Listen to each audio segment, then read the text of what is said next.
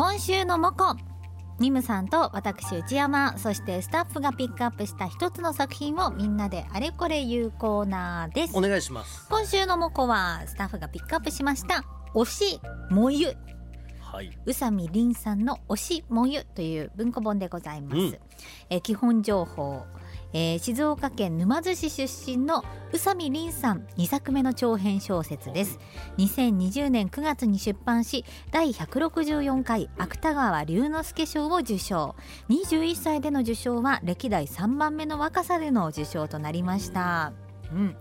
あらすじなんですが、主人公あかりは男女混合アイドルマザマザのメンバー上野正樹を推すことに生活のすべてを費やす女子高生です。しかしある日、推しの上野正樹がファンを殴る事件が発生し、あかりの推しのための日常は変化を余儀なくされてしまいます。推しを推すことで人生を豊かに生きていく物語です。はい、ということですけれども、はい、まああの芥川賞作品ということでね、うん、初めて小説を扱うということになりましたこの今週のモコですけれども、あの読むとすごく今時なテーマで、ね、やっぱりこうネットが盛んになってる今だからこそのこうアイドルとかそういう出役な人とのファンとのこう距離感というかね、うん、で結構、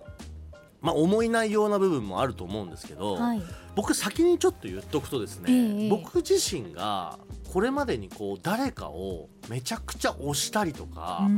うん、すっごいこう夢中になって追いかけたっていう経験がないもので、うん、正直ねこうなんだろうなんか本当にこう共感するというかピンとくるっていうところが正直なかったっていうな、こういうことなのか推しってみたいな、うーんちょっと俯瞰でこう読むことの方が多かったかなという作品なんですけど、えーはい、だからこそまあ、最近のこうねアイドルでもいろいろ炎上案件起きてたり、うん、YouTube でもいろいろあるじゃないですか、はい、逆に言うとそういうのを好きな人たちがこの作品を読んでどういうこうことを思うのかっていうのは本当に思いましたね、うんうん、で内山さんはそれで言うと、はい、ビーティーエス が大好きで、ええね、だいぶこうかけてた、はい、熱中したというところもあると思いますんで、まずどうでした作品的には。いや難しいんですけど、うん、まずその推すことに関しては共感しかないんですね。ほうほうほう。で、あのー、なんて言うんでしょう、わかんない、私の勝手な想像ですけれども、うん、この主人公のあのあかりちゃんは、うん、こう日常生活うまくいかないことがいろいろあるんですよね、うん、でそれから逃げるために多分こう推すことに走ってるのかなっていう姿が、うんはい、私の場合はちょうどにせんにじゅうねん、うん、コロナ禍でどうしようもうまくいかないことがたくさん出てきちゃったんですよ、うんうん、それは自分だけの問題じゃなくって、はい、世の中的に本当にあの時本当に苦しくって、うん、でそれで多分それがなかったら私推しっていう存在ができてなかったかもって思うぐらい、うん、ビーティーエス に救われたというか、はいはい、そっちに、まあ、逃げたっていう言い方は変なのかもしれないんですけど、うんうん、すごくあの暇な時間っていうんですか、うん、作ってもらって、だからすごくね あのあかりちゃんにはめちゃめちゃ共感できたんですが、はいはい、読んでいくとねすごく苦しくなっちゃう、うん、あの内容だったんですね。そうですね、私の推し活はハッピーなものでしかなかったんですよ、うん、もう癒され、はいはい、あのなんだろうな心弾み、うん、もう私にとってのヒーローじゃないですけど、うん、そんな感じだったんで、こう推すことによってこうなんだろうな感じ方ってね、うん、いろんな人がいると思うんで、こういう推し方、うん、スタンスっていうのを見たなっていう感じですね。そうだからね、えー、推し活と一言で言っても本当にいろんな推し方があるっていうのはその作品の中でも描かれていて、はい、まあ、この主人公のあかりは比較的こうなんだろうな、えー、本人を目の前にしては遠くから見守る型、うんうん、でただ作品とかライブとかは欠かさずチェックしてあって、なんか全てをこう理解しようとしているみたいなファン推し方なんだよね、はい、で一方で他の登場人物でなるみっていうこの主人公あかりの友達が出てくるんですけど、この子は地下アイドルをしていて、その理由っていうのは距離が近いで正直こう関係が持てる、あわよくばっていうあわよくばという非常に肉欲的な理由で、えー、アイドルを追っかけているという、だいろんなこう推しがあるけれどもというところが一つテーマになってるんですけど、まあ、僕はでもだからこの友達のなるみの推し方っていうのは理解ができるんですよ。そっちですか、うん、やっぱり異性のアイドルを好きになるきっかけとか理由としてやっぱり可愛いとかかっこいいで付き合いたい、えー、そこに行きますか、うん、なるみ派ですか。僕がもしアイドルとかを好きになるって言ったら、えー、多分そういう理由とかきっかけがないと、だからそれこそ僕もね、あの知り合いでアイドルを好きな人って、女性アイドルが好きな人っていますけど、やっぱ聞くとみんなよく言うのって萌えってよくあるじゃないですか。あー、燃える。で、その要は恋愛感情ではないんだってみんな言うんですよ、そういう人たちって、うん、萌えなんだよ。うーん、でそれはなんていうの、なんか親心みたいな感覚になってくるんだよねみたいな、母性ね。そう、でも僕はちょっとあんまりそれって分かんないなっていう、うん、うん、だからなんか好きってなんだろうな、だから好きとまたファンともちょっと違うところってありません？なんだろうね、なんかこれが好きですって言ってるのと、うん、もうむちゃくちゃやっぱりファンですっていう位置づけってちょっと深さが違うのの、うん、とった時にやっぱファンですとはっきり公言できるぐらいその人を好きっていうのは、俺の場合はやっぱりなんかちょっとそういう恋愛感情というかがないと、うん、なかなかいけないなと思ってるんですけど。じゃあ、 あの唯一メッセージをくれたモサのメッセージ読みましょうかねモサとも呼ぶんじゃない勇者ともモサとも呼ぶんじゃないよ、えー、ラジオネームドレスコードはダメージジーンズさん、はい、ありがとうございます。おそらく エーディーディー もしくは エーディーエイチディー っぽい主人公の生きづらい世の中と、うん、自分自身の葛藤を今時の言葉やアイテムで表現された新しい芥川賞の作品だと思いました。うん、以上です。以上総括え総括です、ね、あの確かにだからこの主人公のあかりは若干ちょっとそういうこうなんだろう、そうですね、状況を抱えてる子であるっていう描写は確かにあるんですけどね、うんうんうんうん、僕はでもね、うーん、自分のこう今人前に立つという仕事をやらせてもらった時に、その出役と、うん、まあ、それを楽しんでくれる、まあ、言ってしまえばファンとかそういう人たちとの、まあ、距離感的な話じゃないですか、はい、どこまでこう距離がっていう話の時にね、うんうんうん、本当に今 エスエヌエス の登場によって本当に距離近いじゃないですか、はい、でそれがメリットでもあるしデメリットでもあると思うんですけど、うんうん、この主人公のあかりはこうこの自分が推してる、えー、まざまざの上野正樹が、えー、本当に自分のこうなんだろうな、人生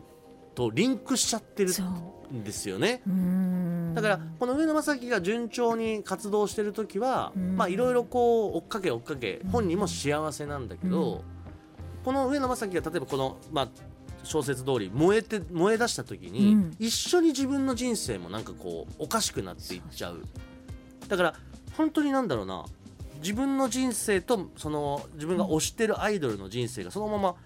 一緒になってるつもりでいるんですよ、うん、でも本当は別の世界線じゃないですか、うん、だから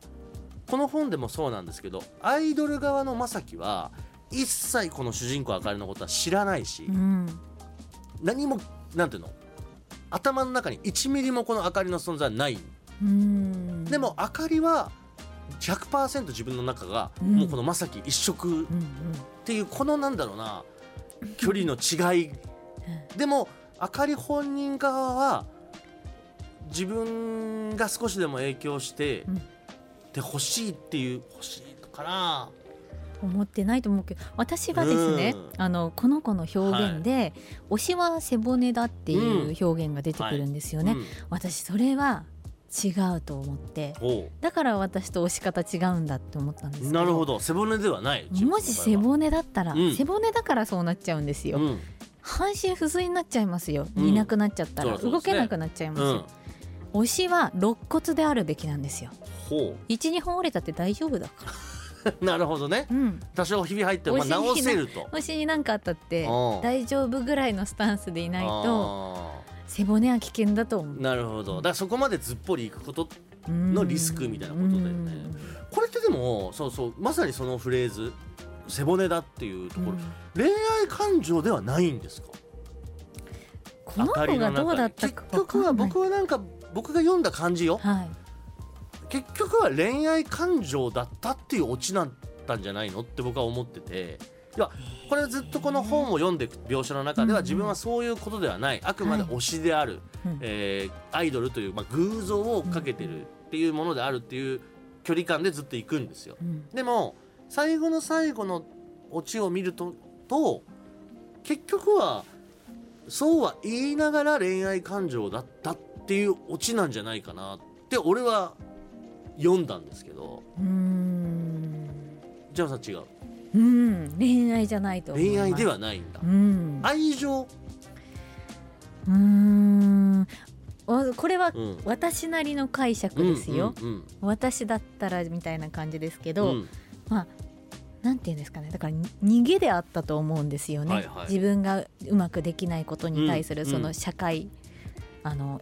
なんて障害じゃないですけど、うんうんうん、ちょっと社会とうまくいかないことに対する逃げだったと思うので、うん、それを、まあ、終わらせるというか、うん、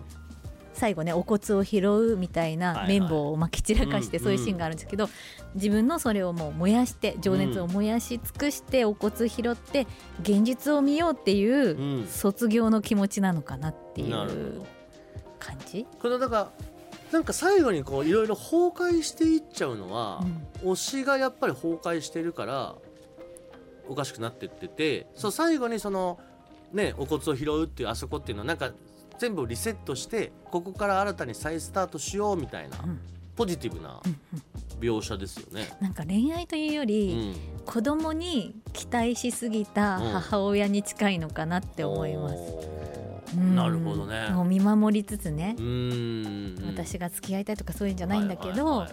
どうか幸せであってほしいっていう、うん、いやだからこれね、まあ、ここまで僕も内山さんも多分またちょっと解釈が違ったり、うん、多分これ実際読むと皆さんそれぞれ解釈変わってくると思うんで、うんまあ、だからこその芥川賞作品なんでしょうけど難しい、うーん、うん、今実際だって僕らがガラスの向こうにいるスタッフもみんなうーんってこう今みんなそれぞれ多分意見が割れてますから ね, ねだってみんなメッセージちょうだいねえちょっとこれ読んでみてください本当に読んでみてください。あのやっぱりこう本当に今時な内容でいろいろとこう本当にねこう、まあ、一応主人公の明かりをベースにいろんなこう感情が揺れ動いていくっていうのは、ね、なかなかこう結構心きますよね。いやそう苦しくなっちゃった私は、うんうんね、でもそのぐらい多分響くから芥川賞なんでしょうね、うんねえうん、ちょっと皆さんもぜひ読んでみてください、はい。